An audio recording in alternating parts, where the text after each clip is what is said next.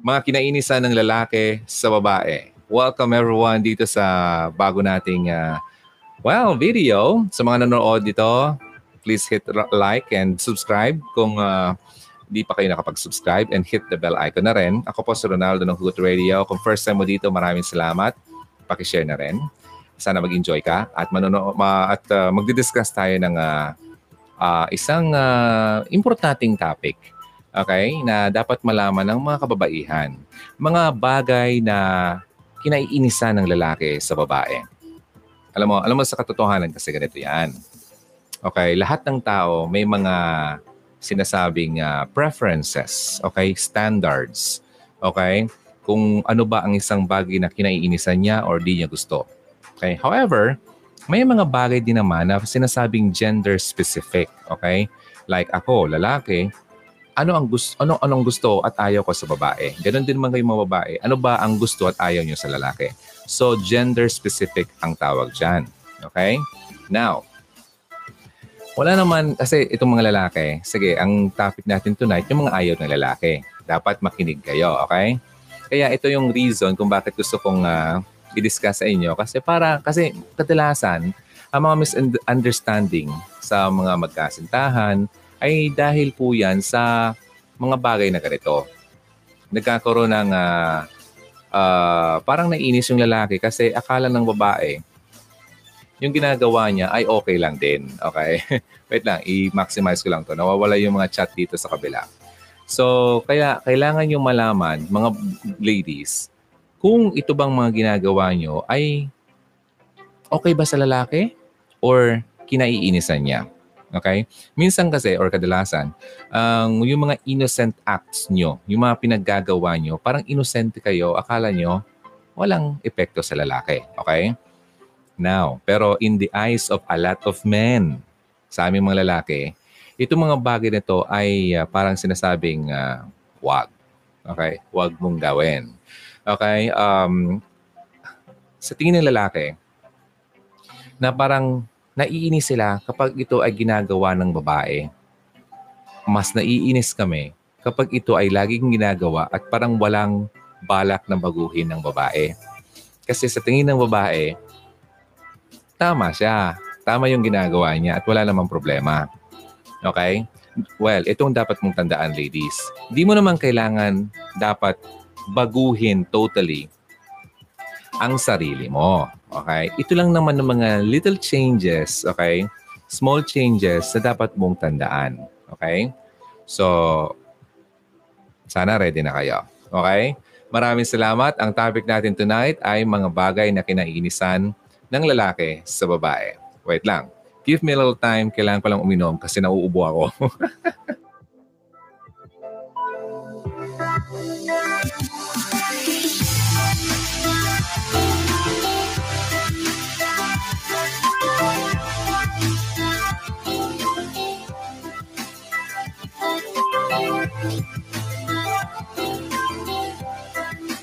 Alright, thank you so much sa mga nandito sa YouTube at mga nandito sa Facebook. Actually, kung mapapansin nyo, sabay po tayo naka-live sa Facebook at sa YouTube. Maraming salamat sa inyong lahat. Alam kong uh, busy kayo pero binigyan nyo ng time ako para uh, panoorin. Uh, kaya nagiging happy ako kapag kasama ko kayo, especially kapag naka-live tayo. Kasi yung interaction natin ay ibang-iba kaysa kapag ako ay nagpo-post lang ng video. Ang problema ko ngayon, heto. Hindi ko mabasa yung mga messages nyo sa sa YouTube. Okay, alam niyo ng topic ha. Just give me a little time. Ayusin ko lang to kasi gusto kong mabasa yung mga messages nyo. So dito ako magbe-base. Okay. Ayun. Ngayon lang to nangyari. Hindi ko mabasa yung messages niyo dito sa right side. Eh, gusto ko mabasa mamaya. Anyway, dito na muna tayo sa content natin. Ready na kayo? Maraming salamat ulit. Eto number one. Ay, nako. Hindi mo sinishave or winawax ang buhok mo sa mga parte ng katawan mo. ang sama. uh, wait lang. May, meron, meron akong sasabihin doon. Okay? yung hair na sinasabi ko dito, it's okay to have pubic hair kasi it's normal. I mean, you know, alam naman natin yan. Pero yung hair na nasa kilikili, pambira naman ladies. Uh, Huwag naman ganun. eh, pero matatawa na naman ako eh. Okay. Wag. Okay. Yung kilikili ha. Yung hair in the armpits. Okay. Eto pa. Although hindi naman lahat ng lalaki ay very sensitive and very, yung, uh, ano ba tao dito? Yung dapat ganito, ganyan, ganyan. Pero, minsan kasi, ayaw na lang namin sabihin kasi ayaw namin masaktan ka. Okay? Ayaw namin makasakit ng damdamin. Di na lang namin sinasabi, pero deep inside, yeah. Ganon yan. Di lang namin pinapahalata kasi ayaw namin masaktan kasi mahal ka namin. Okay? Pero, dapat ito, alam mo na ngayon ngayon. Yung hair sa kilikili at hair sa paa. No, di ba napakanyan ako? o, di ba? Kaya nagsishave, di ba? Ngayon, ewan ko ba kung bakit gano'n, no? naging standard na ba? Kasi ganito, meron naman kasi mga babae naman talagang hairy. Normal naman sa kanila yon. At kapag nakatang, nakakita ka ng lalaki, natanggap ka sa ganun, well, you don't need to change yourself. I mean, di ba? ganun ka na eh, natanggap ka na niya, na inasawa ka na, nakita na niyang kabuuan mo, yung sinasabi nga ng iba, yung kaluluwa daw. Ibig sabihin, tanggap ka niya. You don't need to change. Meron nga ako nakita na yung babae talagang may ganito, as in ganito. Mas makapal pa sa akin. May ganyan pa. So, walang kaso yun kasi ganun talaga yung jeans niya. At hindi mo na kailangan baguhin kung ganun ka talaga. At lalo na kung yung lalaki ay tanggap ka na ganun ka. Okay? Don't change yung sarili mo para sa ibang tao. Isipin mo yung kapareha mo. Yung asawa mo. Okay? Okay, number one tayo doon ha. Kasi maraming lalaki daw na ang pagkakaroon ng buhok sa kilikili ng babae, okay lang yung sa legs kasi may nakikita ako mga babae na talagang sinasabing mabalbon, balbonic beauty ang tawag ko dyan. Balbonic. Okay. Beauty. Okay lang yun. Ang ibang babae, parang may uh, ma- ma- manipis na bigote. At I find it some, you know, minsan attractive din. Depende, no? Sa pagdala. Ganun yun. Depende sa lalaki at depende rin sa babae. Now, pero a lot of men kasi ang sinasabi dito na hindi siya looking good sa mga mata ng lalaki. Now, kung ini-expect mo yung lalaki mo, asawa mo na maging uh, well-groomed, dapat yung asawa ko, yung boyfriend ko mabango, maganda yung ngipin, di ba? O naglilinis, nagse-shave, nagpapagupit, maganda, yung malinis yung bubuti naman malinis yung kuko ko ngayon. Nakakahiya naman sa inyo. Malinis yung kuko kasi kanina nag-work ako eh. so, nga ganun, kung ini-expect mo yung lalaki na ganun dapat siya sa'yo, dapat isipin mo rin na yung lalaki, ganun din na naman ang expectation niya from you. Na dapat ikaw ay malinis din. Okay? Okay, nakuha niyo yung punto ko doon. Sige, move tayo. Buhok na kagad yung ano, yun. Masyadong sampal sa iba. Okay, anyway, hindi ka naman, pina, di ko kayo tinatawanan kung kayo ay mabuhok. Natural yun eh tumutubo talaga yan. Okay? Yung sa kilikili ako nga meron. Eh. Pero tinitrim ko yan kasi ang purpose kasi kung bakit minsan nga inaahit ko kasi kapag tayo kasi pinapawisan, yung pawis nag kumakapit dun sa buhok. Kaya nagkakaroon tayo ng body odor kasi yung pawis kinakapitan na ng uh, mikrobyo at ayun, na, namamaho tayo. Ayun, kung wala akong buhok sa kilikili, lalo na kayong mga babae, mas malinis tignan at uh, malalayo kayo sa body odor. Oh, gets nyo? Cleanliness ang pinaka-bottom line ng reason kung bakit ang malalaki ay nadidisgust or naiinis kapag nakikita ng babae na may buhok sa kilikili. Ala, marami nang mag-aahit mamaya. marami nang bubunot ng buhok nila. Naalala ko yung ate ko nung buhay pa yon. Ako yung taga-bunot ng buhok sa kilikili. Di ba? Uh, ang sakit kaya no. Pero kung pagsanay ka na pala, masarap. Mm, sarap-sarap. Ganon. Ito ang technique. Ginawa ko na rin yan dati. Um, kung gusto mong lumambot ang uh, buhok mo, lalo na sa kilikili kasi masakit, hindi ka pa sanay. Um, kung may alcohol ka, ang um, buhusan mo ng alcohol yung kilikili mo. Pss, pss, pss. Kumbaga, ang lunurin mo siya sa alcohol. Tapos, pag malambot na yung uh, skin, pati yung buhok, doon ka na magbunot. Pero, bago mo gawin yan, dapat na-trim mo muna yung buhok mo kasi mas masakit siyang bunutin kapag mahaba. Oh, mga tips na yan sa inyo. Okay? Yan ang technique ko. Oh, sample lang. Ito, at ito, mas masakit tong bunutin kaysa dito. Kasi ito, kapag binunot ko, malapit na sa root yung kapit ng pagbubunot. Pero pag dito, masakit. Okay? So, ganun din yan. Sa kilay, ganun din yan. Move na tayo. Kasi kung saan pa mapuntang buhok yan. kung ano pang buhok kung mapuntahan yan. Okay, sige. Ah, sige, ako may may may may mga nag uh, nag uh, attempt na sa ano gusto marinig yung sinasabi kong buhok. Sa baba naman trim. Okay? Huwag na kayo mag-attempt pa na mag-shave. Wag. Kasi kayo mga babae, very sensitive ang part nyo yan. Okay? The reason kung bakit mayroong buhok dyan, kasi expose ang inyong organ Compare sa lalaki, kami hindi exposed yan. Okay? Kayo, exposed masyado yung inner uh, skin nyo. Kaya kailangan talaga may buhok. Kaya huwag kayong mag-attempt na magpara shave, magpala kasi ah, ma-prone kayo sa infection. Okay? O, sige na. Uh, yun ang tip ni Dr. Ron. Move na nga tayo kung saan napupunta yung mga ako eh. Kasi may isa pang buko kung hindi na-discuss eh. Malapit dun sa sinasabi ko.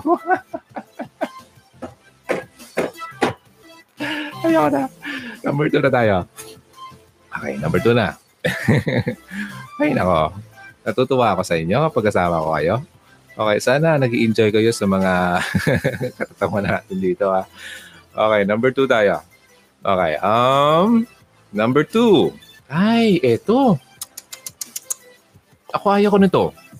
Unless kung nagtatrabaho ka. Okay? Nagtatrabaho ka sa sa mall, sa sa tindahan, kailangan 'yun. Sa office, 'di ba? Kailangan talaga 'yun kasi the whole the whole day ka nasa harapan ng tao, dapat like kang fresh. Like kang sinasabi nilang tawag din retouch. Oh, uh, alam niyo na sinasabi ko, makeup. You're wearing too much makeup. Wag. Pangit yun sa lalaki. may nakikita ko ka, may nakikita ko ano, um, picture. Okay, sa Facebook. sa picture ng nanay at bata. Sabi dun sa caption, selfie muna kami ni nanay bago siya ilibing.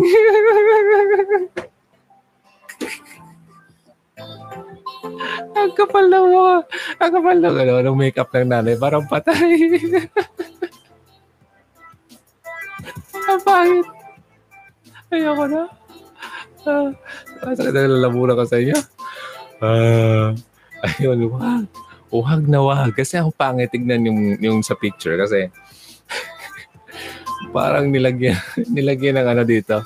Nung, yung, ano ba tawag dyan, yung flower. Tapos yung, yung, yung makeup niya dito, hindi pantay sa leeg.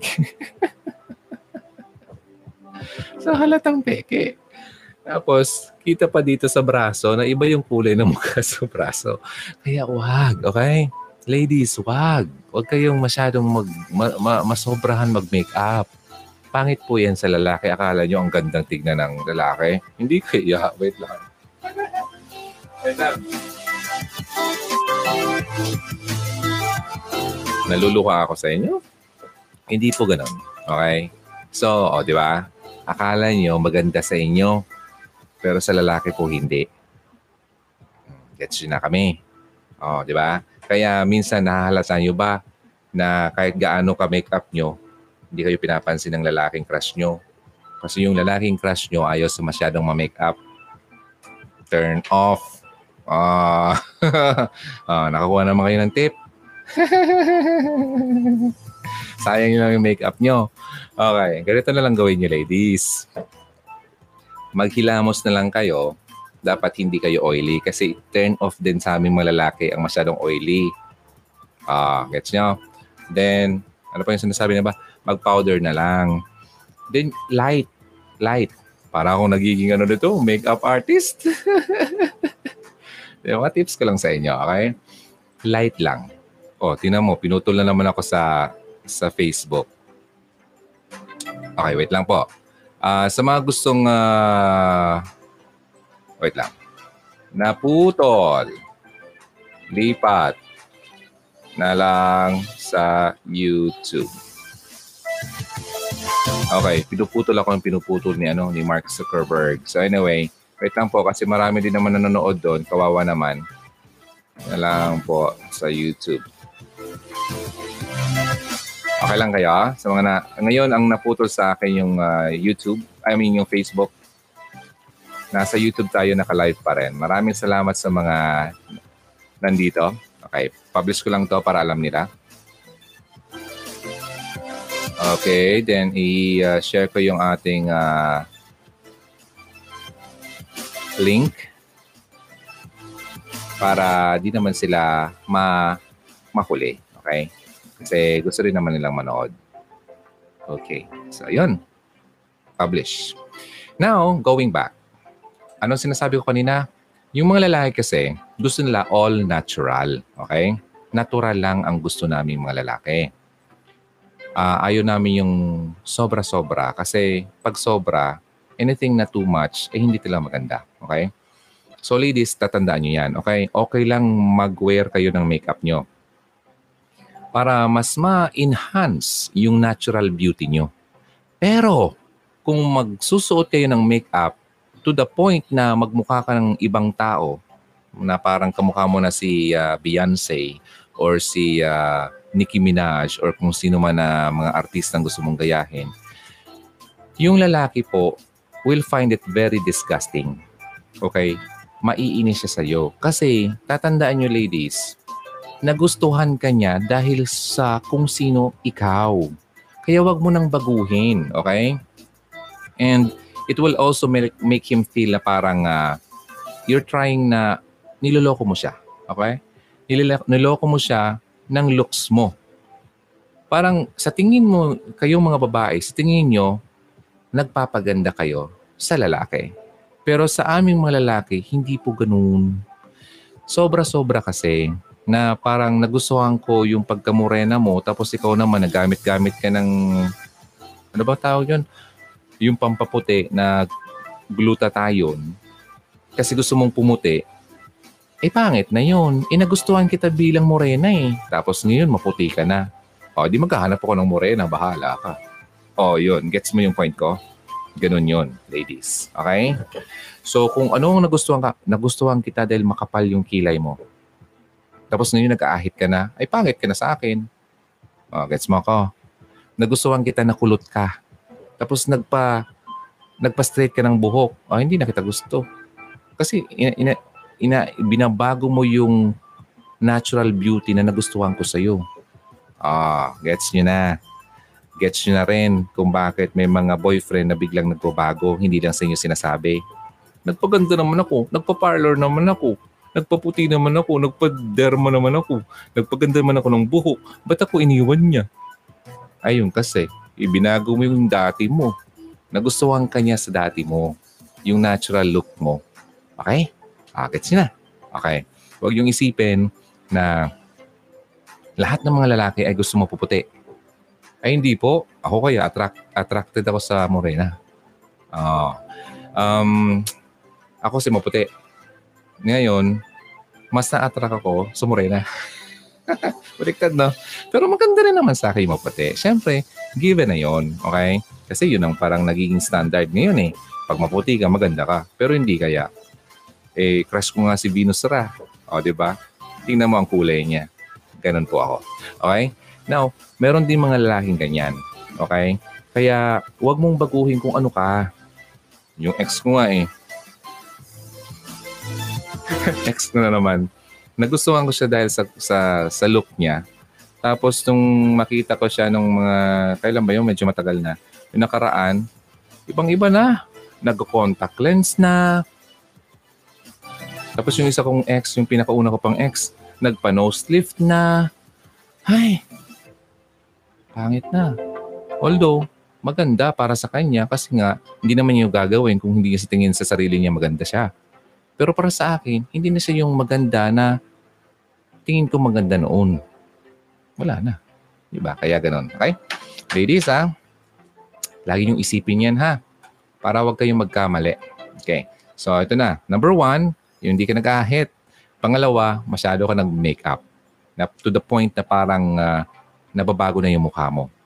Okay? Yung dating pango. Uy, kaya, may mga lalaki na gustong gusto ang babae yung cute ang ilong, yung medyo pango-pango. Ha? Huwag kayong maniwala sa mga nakikita nyo sa TV na dapat matangos yung ilong. O, tingnan mo yung mga artista ngayon. Sino ba yung mga artista? Ayoko ng pangalan. Basta may artista na okay naman yung ilong niya tapos nung nagpatangos siya ng ilong, pumangit. Maraming basher tuloy. Uh, hanggat sto, ang dumating sa punto na pinabalik niya yung dati niyang ilong. O, di ba? Nagsayang lang siya ng pera niya. Tapos, oh, okay lang naman sana. Pagandahin yung ngipin kasi syempre artista nga or modelo ka, kailangan yun. Kasi kung subki-subki yung ngipin mo, syempre hindi ka makakuha ng uh, ng uh, project sa sa toothpaste or kung ano man kung pangit yung ngipin mo. Importante 'yon. Kasi yung kaibigan ko um, na pumasok nga sa PBB, nung magkita kami, babae 'yon. Sabi ko, wow, ang ganda ng ngipin mo. Ganda siya eh. Sabi niya, kasi kuya, pinaayos ko yung ngipin ko. Masyadong pantay. Okay lang yon given na yon oh, plus point yon Pero kung baguhin mo pa yung itsura mo tapos nagpalagay ka pa ng ano ba yung mga nilalagay-lagay sa mukha para magkaroon ng cheekbone tapos yung yung yung, yung lips mo ay parang papa, para mag-pout para lumaki parang ganun ang pangit sino bang gustong lalaking humalik sa ganyan Parang yung isang asawa ng singer na asawa ng isang uh, concert singer nagpapout ng uh, bibig. O yun, pumangit tuloy. Di ba? Mas maganda pa siya noon, noong mga 1980s. Morena. Eh, ganun. Gets niyo yung point nyo? Uh, point ko? O yun, sige na. Move na tayo. Now, wag mong baguhin yung uh, natural beauty na binigay sa iyo ng Panginoon. Okay? Sige. Move tayo. Hindi ko talaga mabasa yung mga ano nyo, messages nyo. Ang dami pa naman, no? O, tawa kayo ng tao dito sa comment section. Anyway, pasensya na kung hindi ko nababasa, ha? Basta alam niyo na kung sino kayo. Uh, nababasa ko lang yung mga first names nyo. Si Hazel, Ruth, Mylene, uh, Georgetta, Moa. Mamaya, batiin ko kayo. Pero ngayon, move na tayo kasi medyo marami to. Number three. Ay, eto pa. Lalo na ako. Ayaw ko nito. Pangatlo. Masyado kang mahilig lumaklak. Ay, turn off. Pangit. Alam mo sa lalaki, pag yung lalaki pala inom tapos, uh, well, depende ha, depende. Yung lalaki gusto niya sa babae pala inom para pag nalasing, may balak. Okay? Kapag may alak, may balak. Okay? Pero yung ibang lalaki ganito, kapag nakita ka ng lalaki na ikaw ay uh, di mo makontrol yung sarili mo na magiinom na parang wala nang bukas na pinagmamalaki mo pa na ikaw ay hindi nalalasing. May mga babaeng ganun, hindi nalalasing kahit painumin pa yung isang truck ng alak, hindi malasing yan. Meron na lang ganun, mga gifted yun. Pero, ayun no, pangit no. Diba, lalo na sa lalaki na hindi talaga mahilig uminom. Di ba? Tapos crush mo. Tapos nakita niya ikaw ay naglalaklak. Ah, ay, minus points. Hindi ka na niyan titignan. Eh, sorry ka na lang. Okay? Nobody likes taking care of a drunk kid. Walang sino mang lalaki ang gustong mag-alaga sa babaeng lasinggera. Okay? Now, kaya next time na lumabas kayo, ah, although hindi naman talaga maganda yung uminom, kaya lang, dahil sa social uh, uh, pressure, sa trabaho. Pero ano kasi yan eh, personal uh, choice mo yan. Sabi ko nga, may free will tayo. Pero kung uh, biblically speaking, talagang hindi naman talaga allowed na mag, maging drunkard ka para inom ka. Okay? Wala ka ng self-control. Okay? Kung hindi mo ma-handle ang sarili mo na mauminom ng uminom at hindi ka makapag-say no sa inaalok sa iyo ng mga kaibigan mo, tapos nakita ka ng lalaki, hindi lang yung iimik, tatawa-tawa lang yan. Pero deep inside yan, turn off na yan sa'yo. Pangit. Ako anong nakaraan, although hindi naman to about uh, pag-inom, kasi mabait naman yung babae, maganda siya. Crush ko nga eh. Na-turn off ako, pambira. Sayang. Alam mo kung bakit? Although it's not about uh, drinking, ang na-turn off ako sa ugali, akala ko, eh kasi okay lang naman, di ba, na minsan maiinis tayo. Parang hindi wala tayo sa mood. Wala tayong, uh, wala. Parang feel mo lang mainis kasi meron kang period, mga ganon. Alam ko yan kasi dalawa po ang kapatid kong babae. Kaya ang mga terminologies niyan, alam na alam ko yan. Kasi lumaki ako na na pag uh, ng, ng kamay ng mga kapatid kong may period. Ah, sobrang kulit ko. Nasa, natatapik ako at nababatukan ako. Okay? So alam ko kung kailan kayo talagang may mga moments ng mga babae na talagang mainisin, mainit ang ulo nyo. Okay? So okay lang yon Natural na yan. Kasi may mga hormonal changes kayo. Okay? Kaya lang, itong babaeng sinasabi ko, sabihin natin mayroon siyang ganon. Pero natapos na yung oras, natapos na yung moments na magkakasama kami, hindi naman sa grupo kami, hindi pa rin siya nahimasmasa ng kanyang kainisan doon sa kasama namin. Parang nakita ko, parang ang hirap niyang i-please, ang hirap niyang magpatawad ng tao. Tapos naisip ko, paano kung ito yung asawa ko, tapos ganyan siya sa akin. Ayoko ng ganon. Okay, it's okay na minsan mainis ka, pero wag, it's not okay yung patagalin mo. Sabi nga sa Bible, wag kang matulog na ikaw ay galit. Okay? Dapat ngayon pa lang, bago ka pumikit, napatawad mo na yung taong nakasakit sa iyo. Para kinabukasan, wala na. Huwag kang matulog. Eh yun, gumabi na, umuwi na kami. Nakam- ganyan pa rin yung mukha. Ba? Kumain na kami. Kumain na ng halo-halo. Hindi pa rin nadala ng sweetness. Turn off. Okay? Pero ayoko naman siyang i-judge kasi once ko lang siya nakitang ganon maybe baka nakita ko lang yung pinaka-worst moment niya. Kaya lang, ang, ang hinihintay ko lang kasi doon that time, okay lang sana sa akin na medyo naiinis siya that time. Pero sana nakita ko na man lang, bago man lang kami nagsiuwian, nagngumiti man lang sana siya at nakita ko na naging okay na siya. Eh hindi eh. Parang dinala pa niya sa bahay niya yung inis niya. Ang ganun. Turn off po yan. Okay? Kaya kayong mga ladies, pigil-pigilan nyo ang, okay lang na mainis kayo, pero huwag kayo masyadong uh, uh, showy uh, publicly uh, ng iyong uh, masamang ugali. may nag-observe po sa inyo, hindi mo lang alam, uh, di mo lang alam yung lalaki nagkakakrush sa'yo na matagal mo na palang hinihintay, may, may crush din pala sa'yo, pinapanood ka lang. Pinapansin niya yung mga galaw mo, yung sinasabi mo, salita mo, mga ganyan. Kaya watch what you ano, yung mga actions mo. Okay? And wag hindi ko naman sinasabi na magka magpaka-plastic ah. Kasi pangit din naman 'yon. Kasi paano kung ma-discover niya na yung pinapakita niya mulang pala sa harapan niya ay isa palang kaplastikan. So, must turn off yun. Okay? Maging natural ka lang. Okay? Control. Self-control and be natural. Move tayo. Number three, yun na, yung di mo makontrol yung uh, pag-iinom mo. Number four, ito na naman tayo. Pero minsan, I find this very cute, okay? Yung ex ko, naku-cute na ako kapag ganito siya. Pero most ng mostly ng mga lalaki, hindi ito maganda. Okay? Yung hindi mo man lang inaayos ang iyong buhok at hindi ka marunong, marunong magsuklay. parang, parang never ka pa nakikita ng suklay sa buong buhay mo. Ganyan yung buhok mo. Lumabas ka na ng bahay, bumili ka na ng uh, pagkain mo sa labas, parang uh, para ka pang sinabunutan. Di ba? Pero may mga babaeng nababagayan yan. Okay? hindi po lahat ng babae ay nababagayan ng ganyang klaseng look. Kasi ang tingin ang iba kasi sa tingin nila messy look. Sa tingin nila bagay sa kanila. Pero pag wala pang nakapagsabi sa iyo na uy bagay sa iyo ang buhok mo kahit na alam mo naman hindi ka nagsuklay. Ibig sabihin, sinabi niya talaga totoo 'yon. Pero pag never ka pang nakarinig na gano'n na appreciation sa iyo na kapag gulong-gulo ang buhok mo, abay talagang please lang, magsukalay ka kasi hindi po bagay yan sa iyo. Okay? ang pangit. Okay, parang maraming kuto yung buhok mo. Sa babae po kasi, napakagandang tignan kapag maayos ang buhok. Ito pa. Tip. Okay, tip.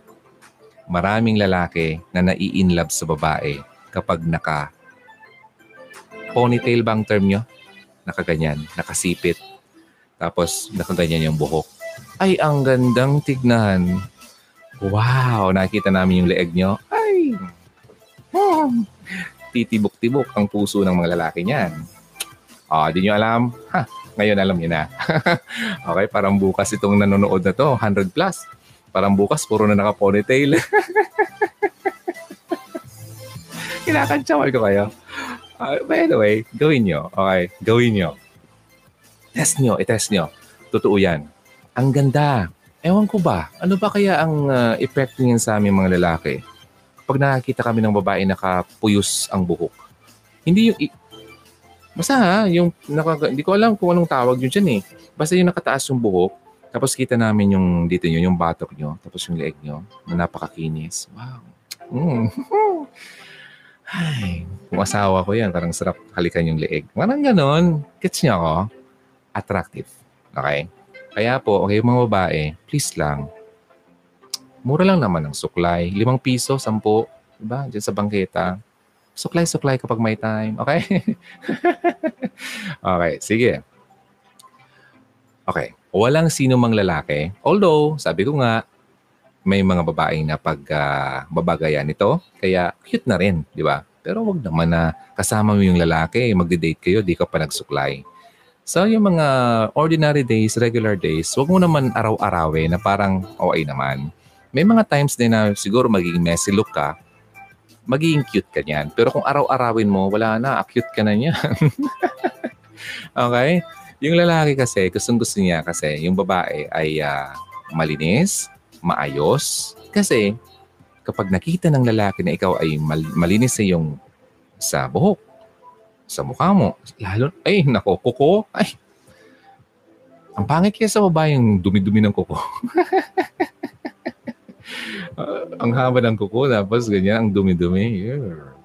Yeah. Alam mo, di namin sinasabi yan.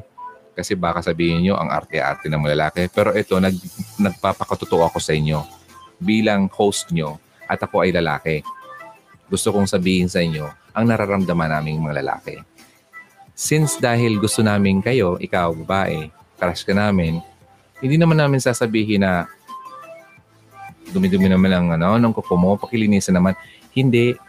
Gaganyan na lang yan sa loob-loob niya. Ganun. Okay? Wala. Nagba-minus ang points mo araw-araw. Okay? So, yon Then, ano pa yung gustong sabihin dito? Uh, basta combing and uh, looking good. Kasi alam mo, representation yan ng kabuuan mo bilang magiging asawa pagdating ng panahon. Kung malinis ka sa sarili mo, malinis ka rin sa magiging mga anak mo. At syempre, sa magiging tahanan nyo. Sino ba namang lalaking gusto makisama sa babae na hindi man lang marun, marun, marunong, marunong ano, magligpit ng uh, panyo? panyo na lang, hindi pa marunong. Tapos, ako hindi mag hindi marunong mag ano, yung mag-ayos-ayos, ang pangit. Hindi ko sinasabi na magiging uh, house housemaid namin kayo. Hindi. Kasi ang ganda kaya sa isang asawa na marunong sa bahay. Ah, di ba? Pangit kaya noon kung ako asawa ko tapos burara. Parang ang pantot. Parang ayaw ko makipag Ew. ah, ayan ha, nagiging pinapakita ko sa inyo kung ano ang lalaki kapag hindi kapag hindi yun nakikita yung actions namin.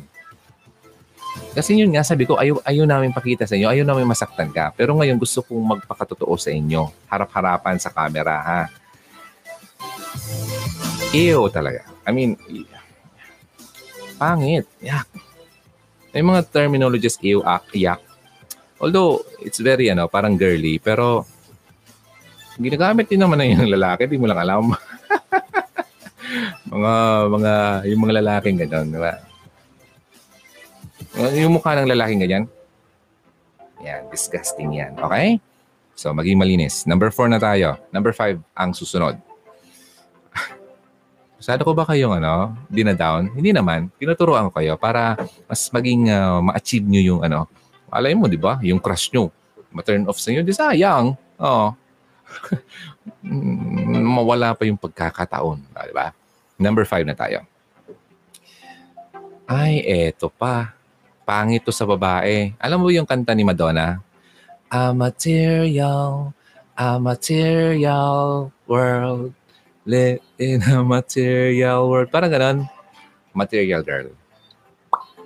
X yan. Okay? X na X, sobrang X, tatlong X ang pupa. Di mo lang alam, pangit po yan sa lalaki. Okay? Yung masyado kang shallow, so, sobra kang mababaw. Dalawa yan ha. Mababaw ka, at materialistic ka pa. Okay? Alam mo yung mga lalaki, we find uh, it very attractive uh, sa babae kapag ang babae ay very malalim at may wisdom. Ako lalo na, okay? Kapag kinakausap ko ang babae, ino-observe ko ang kanyang salita. Ino-observe ko, pinapakinggan ko ang kanyang mga ginagamit na pananalita ayaw na ayaw ko sa babaeng palingkera. Okay? Gets niya ako? Ayaw na ayaw ko yung kung ano-anong mga ano bang term dyan? Raspak. Parang very harsh and very kung kung kung sa basura ang bantot ng mga salita, pangit 'yun. Very shallow. Alam mo sa babae, sabi ko nga, very attractive sa aming lalaki kapag nakita namin ng babae ay very confident, hindi ko sinasabi na dapat matalino ka, na dapat na cum laude ka. Hindi. Yung may sense kang kausap. May laman ang mga pananilita mo. Hindi puro chismis. Hindi puro paninira sa kapwa mo. Porke yung ka, katrabaho mo, hindi mo lang gusto kung ano nang pinagkukwento mong masama. Naririnig namin. Narinig ng mga lalaki, ay turn off yan. Hindi lang namin sinasabi pero turn off. Sobra. Yeah. Wala na. Di, di na yung magugusto pa sa iyo. Kasi nakikita niya yung ugali mo sa mga pananalita mo. Kaya baguhin niyo. Okay? Maging malalim. Lalo na kapag may conversation, nakikipag-usap ang lalaki sa iyo,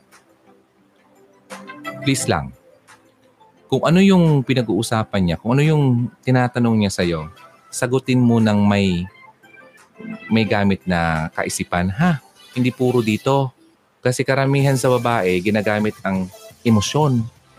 At dumarating sa punto na kung ano-ano nang sinasabi dahil galit siya at naiinis siya, kung ano-ano nang sinasabi niya, gamitin nyo ito. Ito bang sasabihin ko maganda sa pandinig niya or sa maganda sa pandinig ng ibang tao? Ito mang lalaki o ibang tao, makakasama ba to? Mga ganon. Okay? Huwag kang mag... Ano ba tawag ito? Manira ng ibang tao. At pag narinig namin yan, nakaw, ganyan ang asawa ko. Yay. Nakakahiyang ipakilala sa mga kaibigan. Okay? Kaya kapag pinakilala ka ng lalaki sa kaibigan niya, ibig sabihin proud na proud kami. Okay? At kapag ang lalaki, tinatago ka sa kaibigan, sorry ka. Hindi ka love hindi yan proud sa'yo. Ay ala, wala na. Mawawala na yung mga nanonood, nasakta na. okay, nagpapakatotoo lang ako, okay? Inom muna ako. Kasi kami mga lalaki, kapag talagang proud na proud kami, at gustong gusto namin ng babae, gusto namin ipaalam sa buong mundo na ito ang mahal ko. Mahal ko to. Gusto ko to prado ko dito sa kasama ko. Sa mahal ko ito. Gusto ko siyang pakasalan pagdating ng panahon. Kumbaga, pinapa, ano, pinapakita niya sa, well, sa mga kaibigan niya, kung sino man. Pero di ko naman sinasabi na, ano, masyadong OA na araw-araw na lang nang ginawa ng Diyos, pambihira. Diyos. Meron akong kakilalang ganyan. Magkasintahan. Makaumay. Araw-araw, maghapon, ilang selfie ang pinupost nila ng kanilang boyfriend at girlfriend silang dalawa masyadong eh? Masyadong yay.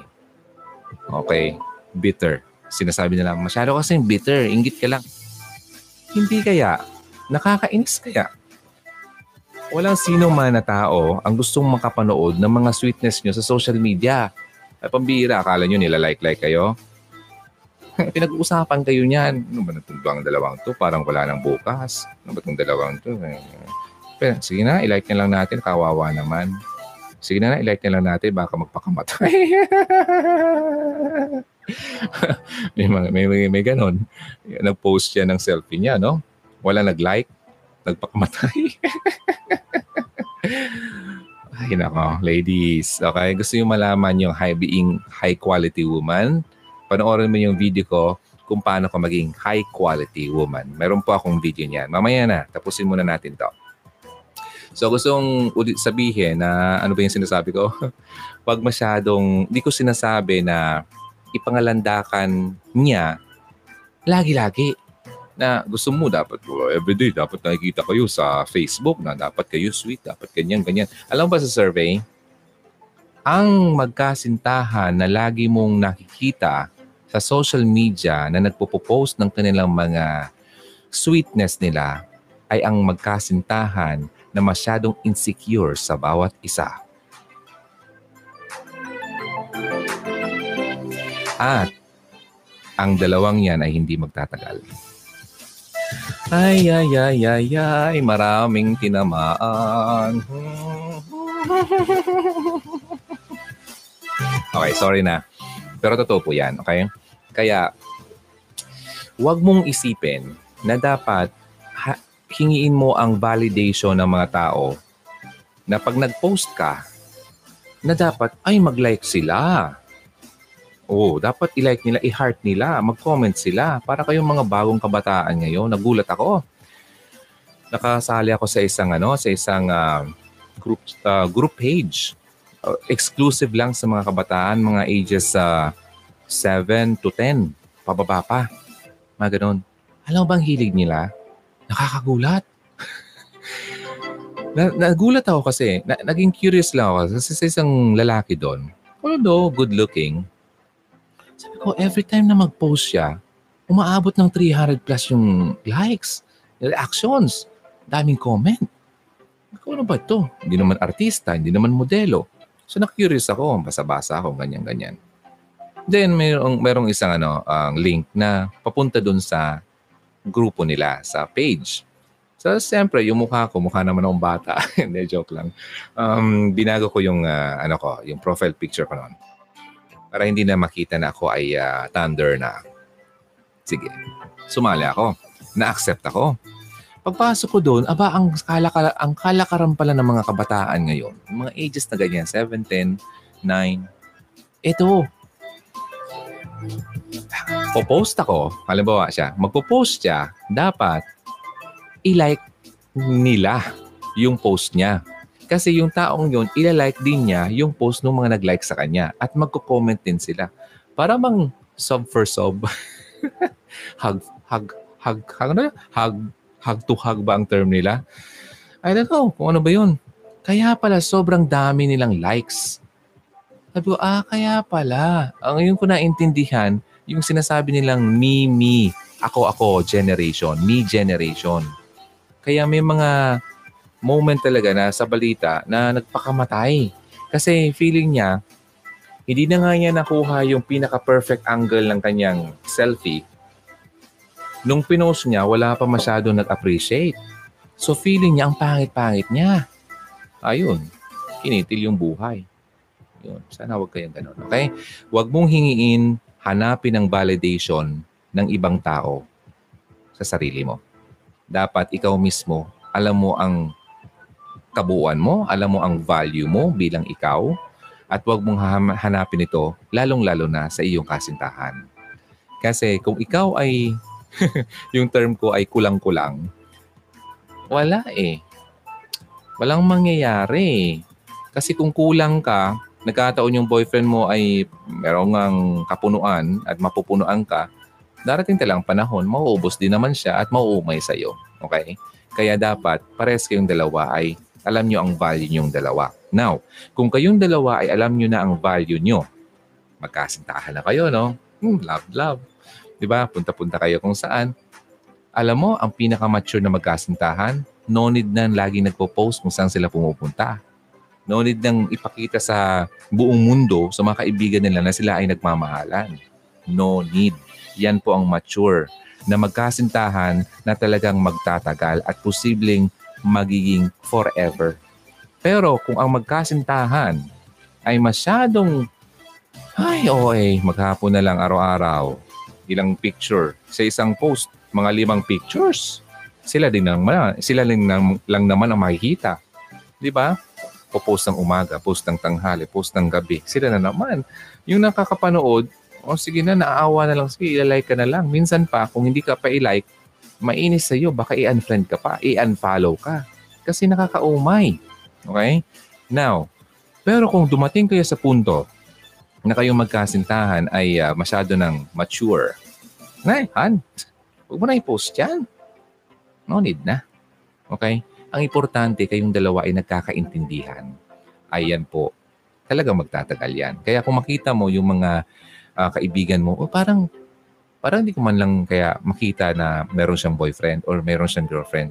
Yan po yung mga taong very mature at alam nila ang value nila bilang sila. At alam nila ang value nila silang dalawa bilang magkasintahan. No need ng ipangalandakan sa mga tao at humingi ng atensyon at validation para malaman lang nila na, ay, gusto nila kami. Ay, happy pala talaga kami. Ay talagang, uh, ano pala kami, uh, very romantic kasi gustong-gusto nga nila, nilalike nga nila. Ay, hina-heart nila. Ibig sabihin, maganda talaga yung samahan namin. Hindi na kailangan yon.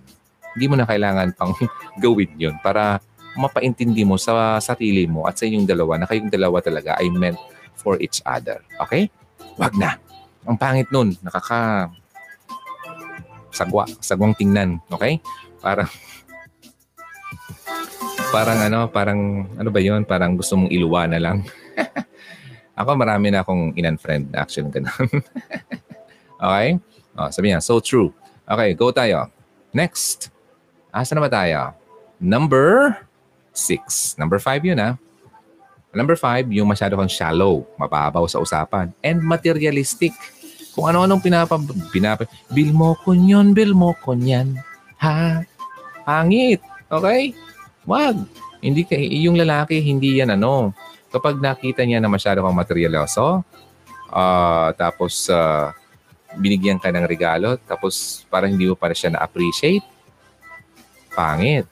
Hindi ka na yan papangarapin mapangasawa kasi masyado kang magastos dapat ma-appreciate mo kung ano mang mga bagay na pinag uh, pinaghirapan niya. Halimbawa, napunta siya sa isang mall na sa tingin niya magagamit mo ang isang suklay. Biniha, binilihan ka ng suklay kahit hindi ka naman hindi naman doon ka mahalang suklay. Appreciate, magpasalamat ka. Kasi nag-effort siya at sa tingin niya magugustuhan mo 'yun. Pero pag nakita niya na alam mo, yung first girlfriend ko, eh ako kasi mahilig ako magregalo eh. Eh noon, hindi pa naman ako mapera. mapera. Uh, para mapera ako ngayon.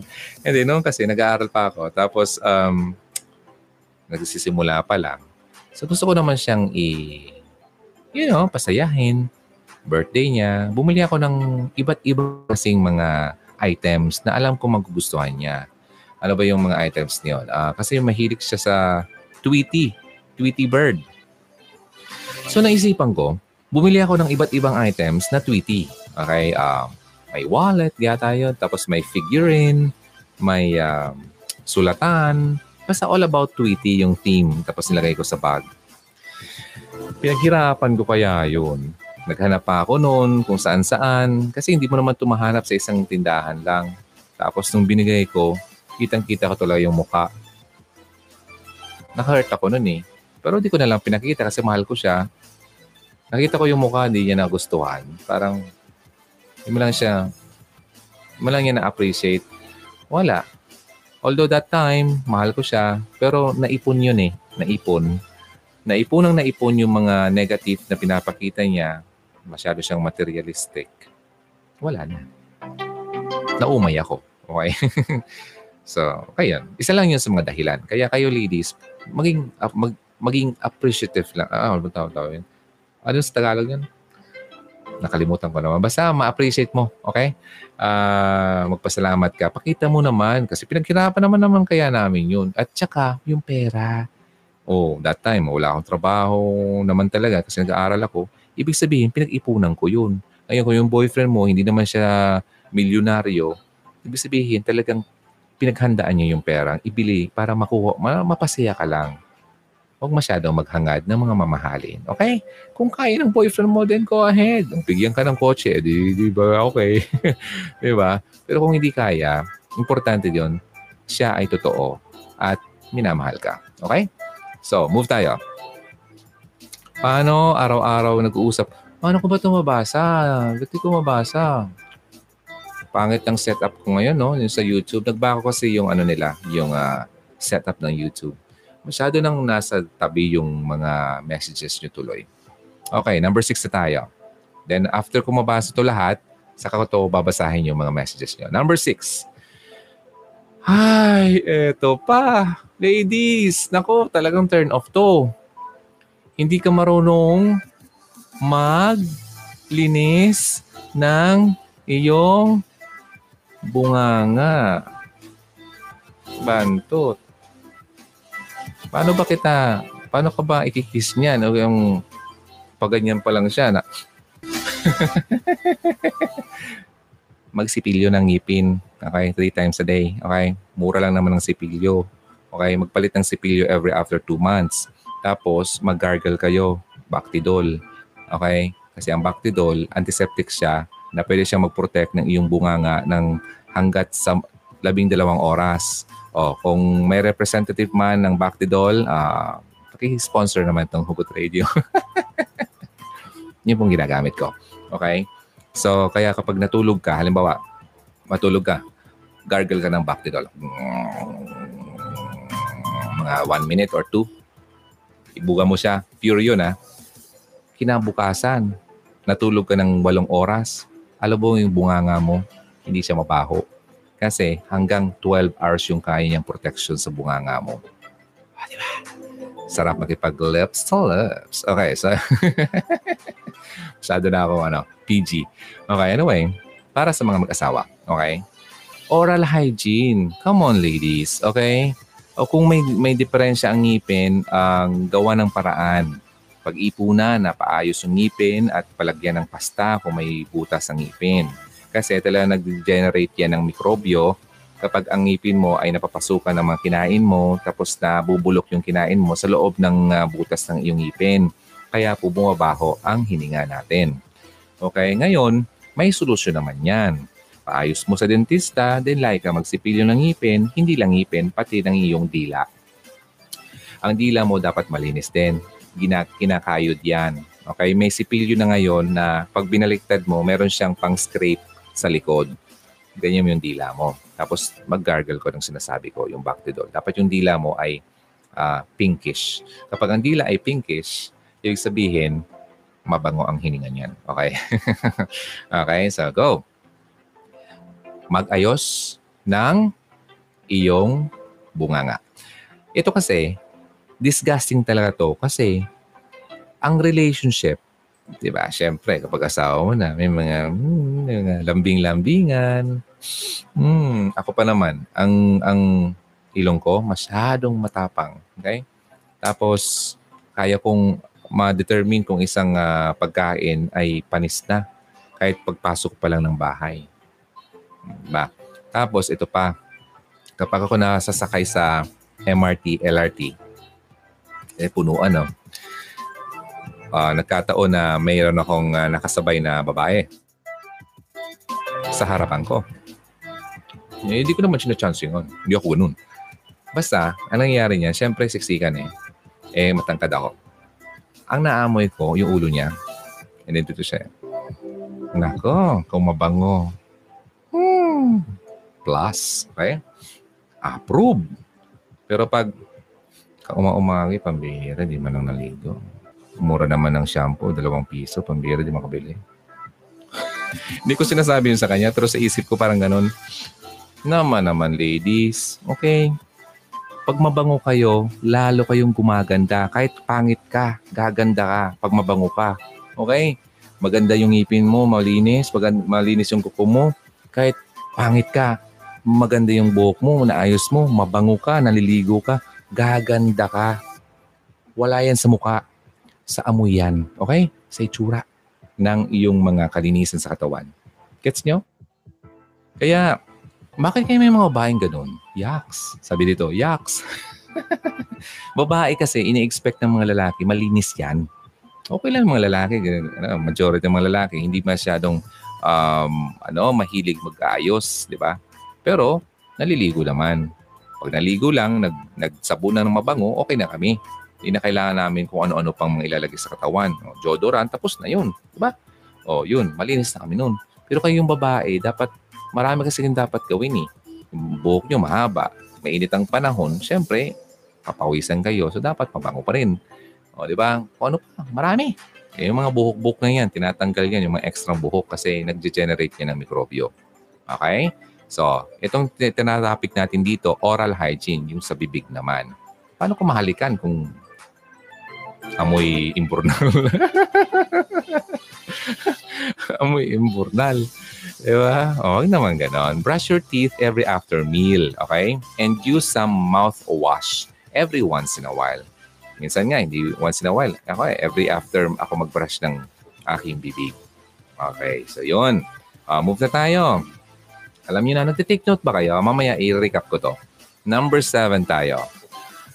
Ay, ito talaga. Kapag nakikita ako ng ganitong babae, wala na. Hindi ko na yan pabalakin pang ligawan. Pangit. Ito na ha. Ano yung sinasabi ko? You're smoking. Naninigarilyo ka. Turn off. Kala mo ang ganda mong tignan. Kala mo sosyal. Kala mo yung mga lalaki. Alam mo ang ma-attract mong lalaki dyan kapag ikaw ay ganyan, palainom ka, pala sigarilyo ka. Ang ma-attract mong lalaki, yung loko-loko. Yung gusto lang naman yan sa'yo, yung lasingin ka. Uh, gets mo ka? Ah. Kung gusto mo maka-attract ng totoong lalaki at matinong lalaki, tanggalin mo ang mga vices sa katawan mo, ang mga bisyo mo sa katawan. Kasi ang ma-attract mong lalaki dyan, yung wala din bisyo. At hindi magiging sakit ng ulo pagdating ng panahon na mag-asawa na kayo. Okay, wait lang. Inom muna ako. Okay ba, ladies? Bati tayo ha. Hindi ko kayo dinadown. So, yun uh, smoking ay napaka pangit po sa babae. Kasi, tingnan mo na lang, tinitingnan ng lalaki. Oh, number six ha, oral hygiene. Doon pa nga, mabaho na. Eh, nagsigarilyo ka pa. Eh, lalong babaho ang hininga mo.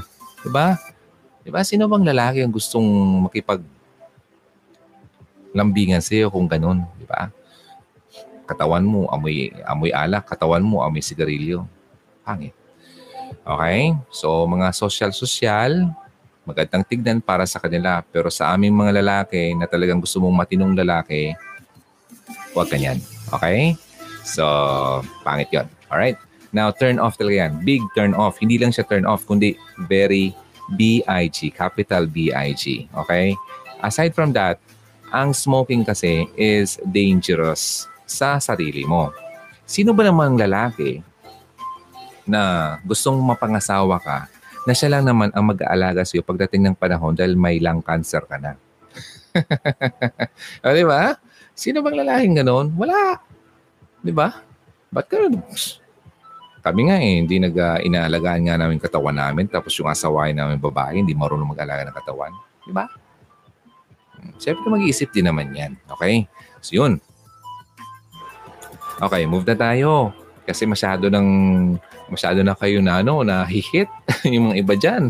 Okay, yung uh, basta ang pagiging smoker ay very far from being pleasant. Talagang wala yan. Ano kaya yan? Kumbaga sa grade, hindi ka umabot ng 75. Hindi ka man lang nakakabit, bagsak ka na. Okay? 050. Zero ka na. Number seven. Kapag ganito po nagagaral-gal lang boses ko, ibig sabihin po yan, pagod na po ako. Pero since uh, nag enjoy ako sa usapan natin, ang pagod na yan ay kapaguran lang naman yan. Pwede ko naman yan na uh, ipagpa i-rest mamaya. So, yan ang indi, ano ko, parang barometer ko. Kapag nagagaralgal na ang voice ko, pagod na po ang katawan ko niyan. Okay? Sa so maghapong trabaho. Pero love na love ko ang Hugot Radio. So, kaya samahan kayo hanggat matapos to. Sabi ko nga, the show must go on. Number 8. Number 8. Ay, ito. Nasabi ko na ba to kanina? Oh, yun, nasabi ko na nga. Pero ito, ang number 8, it, dito na siya pumasok. Yung masyado kang nag nagmumura. Profane and vulgar language, okay? Yung akala mo na ang ganda mong pakinggan kasi siga ka, ang ganda mong mo, kaya kaya ka, mga mga PI PI kayo. Mga mga walang hmm, hmm, kung ano-anong lumalabas sa bibig mo. Ay, pangit.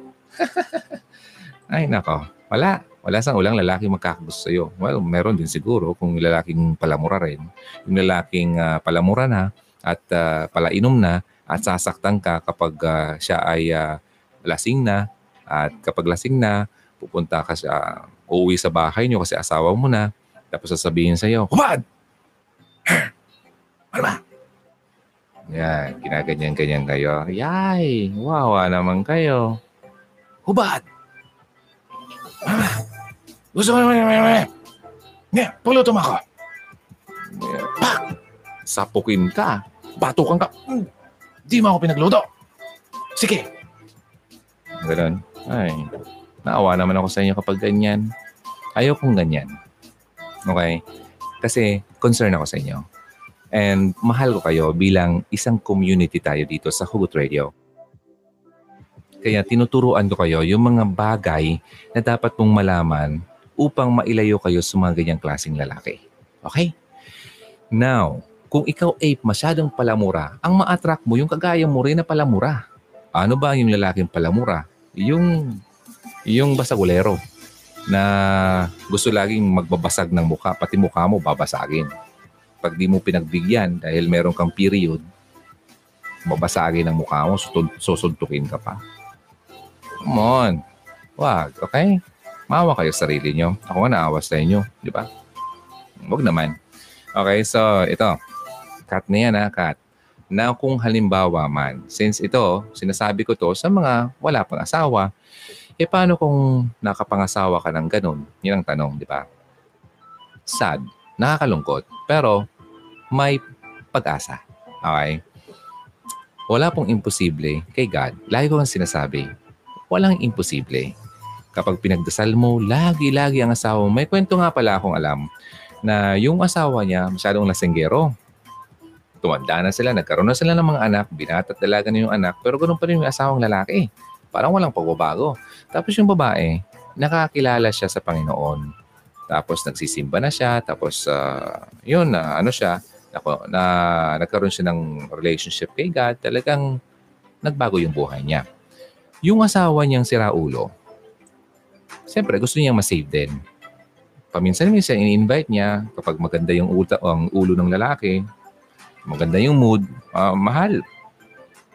Simba naman tayo, sabi ng lalaki. Ay, sige na, sige na, kasi may gagawin pa ako eh. Tapos sinihimas-himas yung kanyang manok. Sige na, sige na. Gumaganyan-ganyan ng, ng sigarilyo tapos bubugahan yung manok ng uh, ng ng ano ng uh, sigarilyo niya. sige na, na, na, na may ginagawa ko dito. Na parang gano'n na, acting. So, sige na, yung babae, wala nagawa. Sige lang. Pero pagdating doon, pinagdarasal niya yung asawa niya, pinagdarasal niya, nila yung asawa niya. Then, dumating yung mga panahon na every time na mag-invite siya, ganun pa rin talaga. Parang wala. Pero heto ang maganda. Dumating sa punto na nung hindi na siya nag-invite, yung lalaki naman ang na, namangha, ano ba nangyayari dito sa asawa kong babae? Kahit nga sinasaktan ko na at uh, sa isip ng nung lalaki. Kasi interview to eh, narinig ko. Yung ang testimony to nung lalaki na dating masama. Sabi daw niya, ano ba nangyari? Ano ba nakain ng asawa ko to? Nasasaktan ko na. Hindi pa nga ako sweet sa kanya pero parang ang bait-bait pa rin niya sa akin. Pinagluluto pa rin niya ako. Yung kumbaga, yung uh, responsibility ng babae bilang asawa, hindi pa rin niya kinalimutan. Kahit na siya ay ang masyadong nahaharas ng kanyang asawang lalaki. Pero yung lalaki, nag nag-wonder, ano ba nangyayari dito sa asawa ko? Para pumasok lang dun sa mga simbahan o mga ganyan, parang may nagbago sa kanya. So, na yung lalaki, parang naano siya, na hihiwagaan at na, ano bang tawag dito? Parang, na, basta ganun, nahiwagaan siya. Nag, nag-iisip sa ano bang ang pagbabago. Kasi nakikita nga, sabi ko nga kanina sa inyo, dapat kung ikaw ay may Diyos na sa katawan mo, sa buhay mo, dapat makita talagang obvious ang pagbabago sa buhay mo. Okay? Kapag hindi ka nagbago at walang obvious na ng pangyayaring pagbabago sa buhay mo, huwag mong sabihin na may Diyos ka. Kasi wala yan. Okay? Now, going back. Dumating sa mundo, sige na nga, yung kasing lalaki, nakakatawa, pinagdududahan niya na yung asawa niya at yung pastor may relasyon eh, masama yung utak ng asawang lalaki, ma- marumi. So, ang ginawa niya, sige na nga, oh, ano ngayon? Uh, linggo, sama ako sa iyo ngayon. Ah, uh, kung anong pagkagawa-gawa niyo ng mga kaibigan mo dun sa pinagpuntahan mo dyan. Ah, ganun. Sumama yung lalaki. Kasi nga, may duda siya na baka nakikipaglandian yung asawa niya sa pastor. Nakakatawa ganito. Yung pagpasok nila doon, ang Holy Spirit kasi, once na mangusap yan sa'yo, ang akala mong sermon ng pare o pastor, akala mo pinapatamaan ka. Ibig sabihin, nangungusap sa iyo ang Holy Spirit.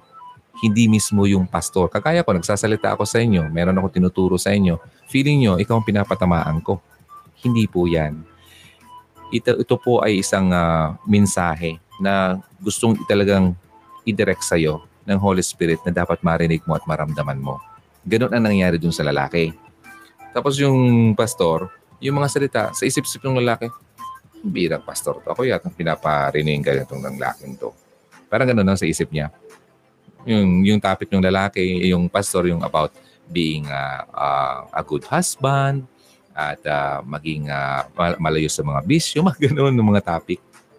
Sa tingin niya, parang pinapa, pinaparinigan siya. Na, sige na, since, since uh, wala naman nangyaring masama, uh, nakita naman niya na wala naman talaga, mali naman talaga yung uh, duda niya sa asawa niya. So, pinayagan na rin niya talaga na wala nang pagdududa yung asawa niyang babae na laging mag-attend ng church. Hanggang sa dumating ng punto, yung lalaki na mismo ang gustong sumama. Kasi, tinamaan na siya nung message at nagiging gutom na siya, mayroon na siyang hunger for the word gutom na siya na mas malaman pa yung katotohanan. Yun ang ibig kong sabihin. Once na talagang baguhin ka ni God, hindi po imposible. Gaano man kasama ang taong yan. Kaya kung ang asawa mo ay sobrang masama, sinasak, sinatak, sinasaktan ka ng bababae, kung ano-ano, huwag kang mag-give up. Pagdasal mo lagi ang asawa mo at bahala si Lord ang magbago sa kanya. I'm telling you, promise yan mangyayari at mangyayari yan. Hindi man overnight, pero darating ang panahon, magugulat ka na lang at magpapasalamat ka kay God. Ay, wow! Binago niya ang aking asawa. Okay? So, wag ka na malungkot kung ang asawa mo ay ganun siya kasama. Okay? Now, move na tayo. Number 8 yon yung masyado kang palamura. Number 9 ito naman sa mga mapuputi. Pero hindi naman to ang uso dito sa sa Pilipinas. Kabaliktaran. So baliktarin ko na lang. Yung mga laging gustong makipagsabayan sa pagiging kutis artista. Okay? Sabi ko nga sa inyo kanina, kung nagustuhan ka ng lalaki, stick to that. Kasi doon niya talaga nakita ang natural beauty mo kung ikaw ay masyado na nga nagme-makeup, tapos masyado ka pang nagpapaputi, okay? At nagagastusan ka na ng sobra-sobra kabibili ng iyong glutathione at mga sabon ng mga pampagkitis. Okay ka naman eh. Wala namang problema sa'yo eh. Gusto mo lang talagang makipagsabayan at makisabay sa uso. Turn off yun. Okay? Kasi tinatanggal mo, binabago mo yung beauty na talagang nagustuhan niya sa'yo. Dati kang uh, morena tapos ngayon mukha ka ng Amerikana. Lagi, dati kang pango-pango, ang cute ng ilong mo tapos ngayon matangos na yung ilong mo para ka ng witch, di ba? So pangit na. Oh, di ba? So sayang lang yung effort mo. Pero sa tingin mo, okay yun sa'yo.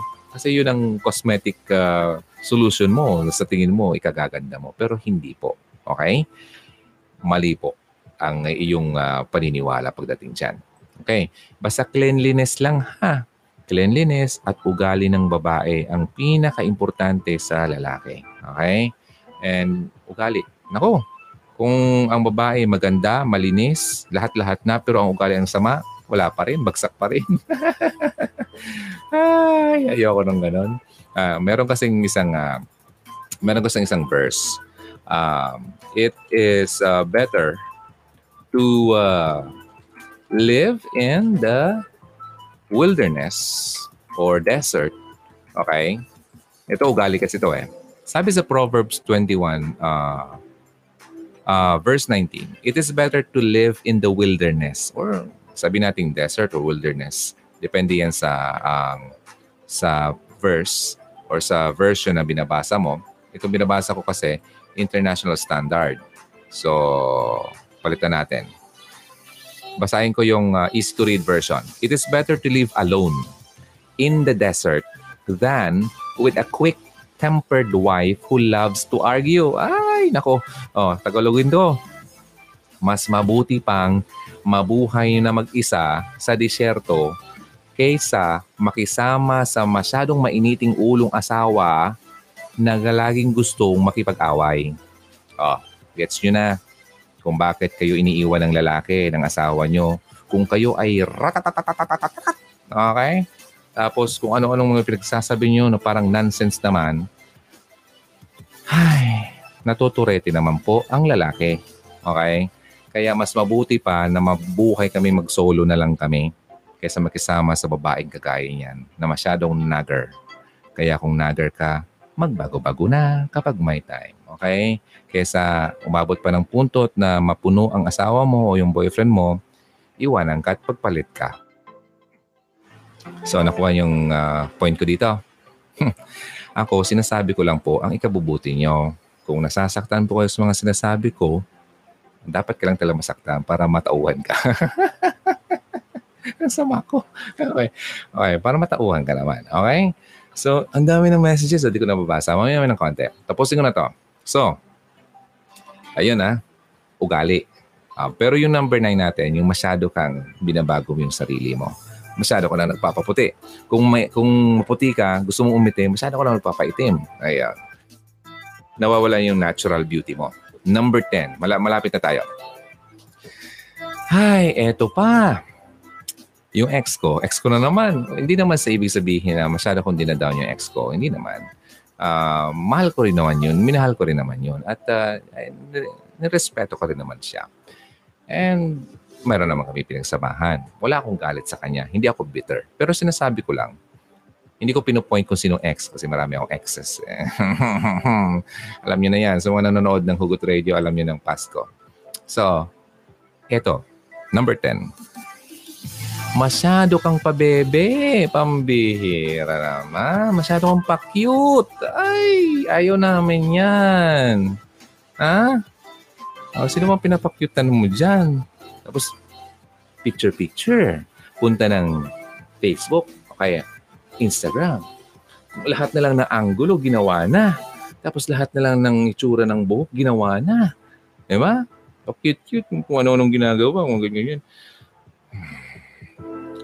Wala. Kasi ang, tingin, ang tingin namin, masyado kang insecure sa, ano, sa, sa mundo. Wala. Ang pangit. Ay, ayaw namin makisama sa babaeng masyadong insecure. Ay, masyadong wala, ang baba ng tingin sarili. Tapos masyadong naghahanap ng, sabi ko nga, valida- validation sa ibang tao. Na dapat lagi siya nakikita na napakaganda niya. Kukontak-contact lens pa siya. Tapos kung ano, ma-makeup pa, mapapaganda ng damit na binili lang para lang may may mapakita sa social media. Mga ganon. Ayo, mas gusto namin yung mas simple. Okay?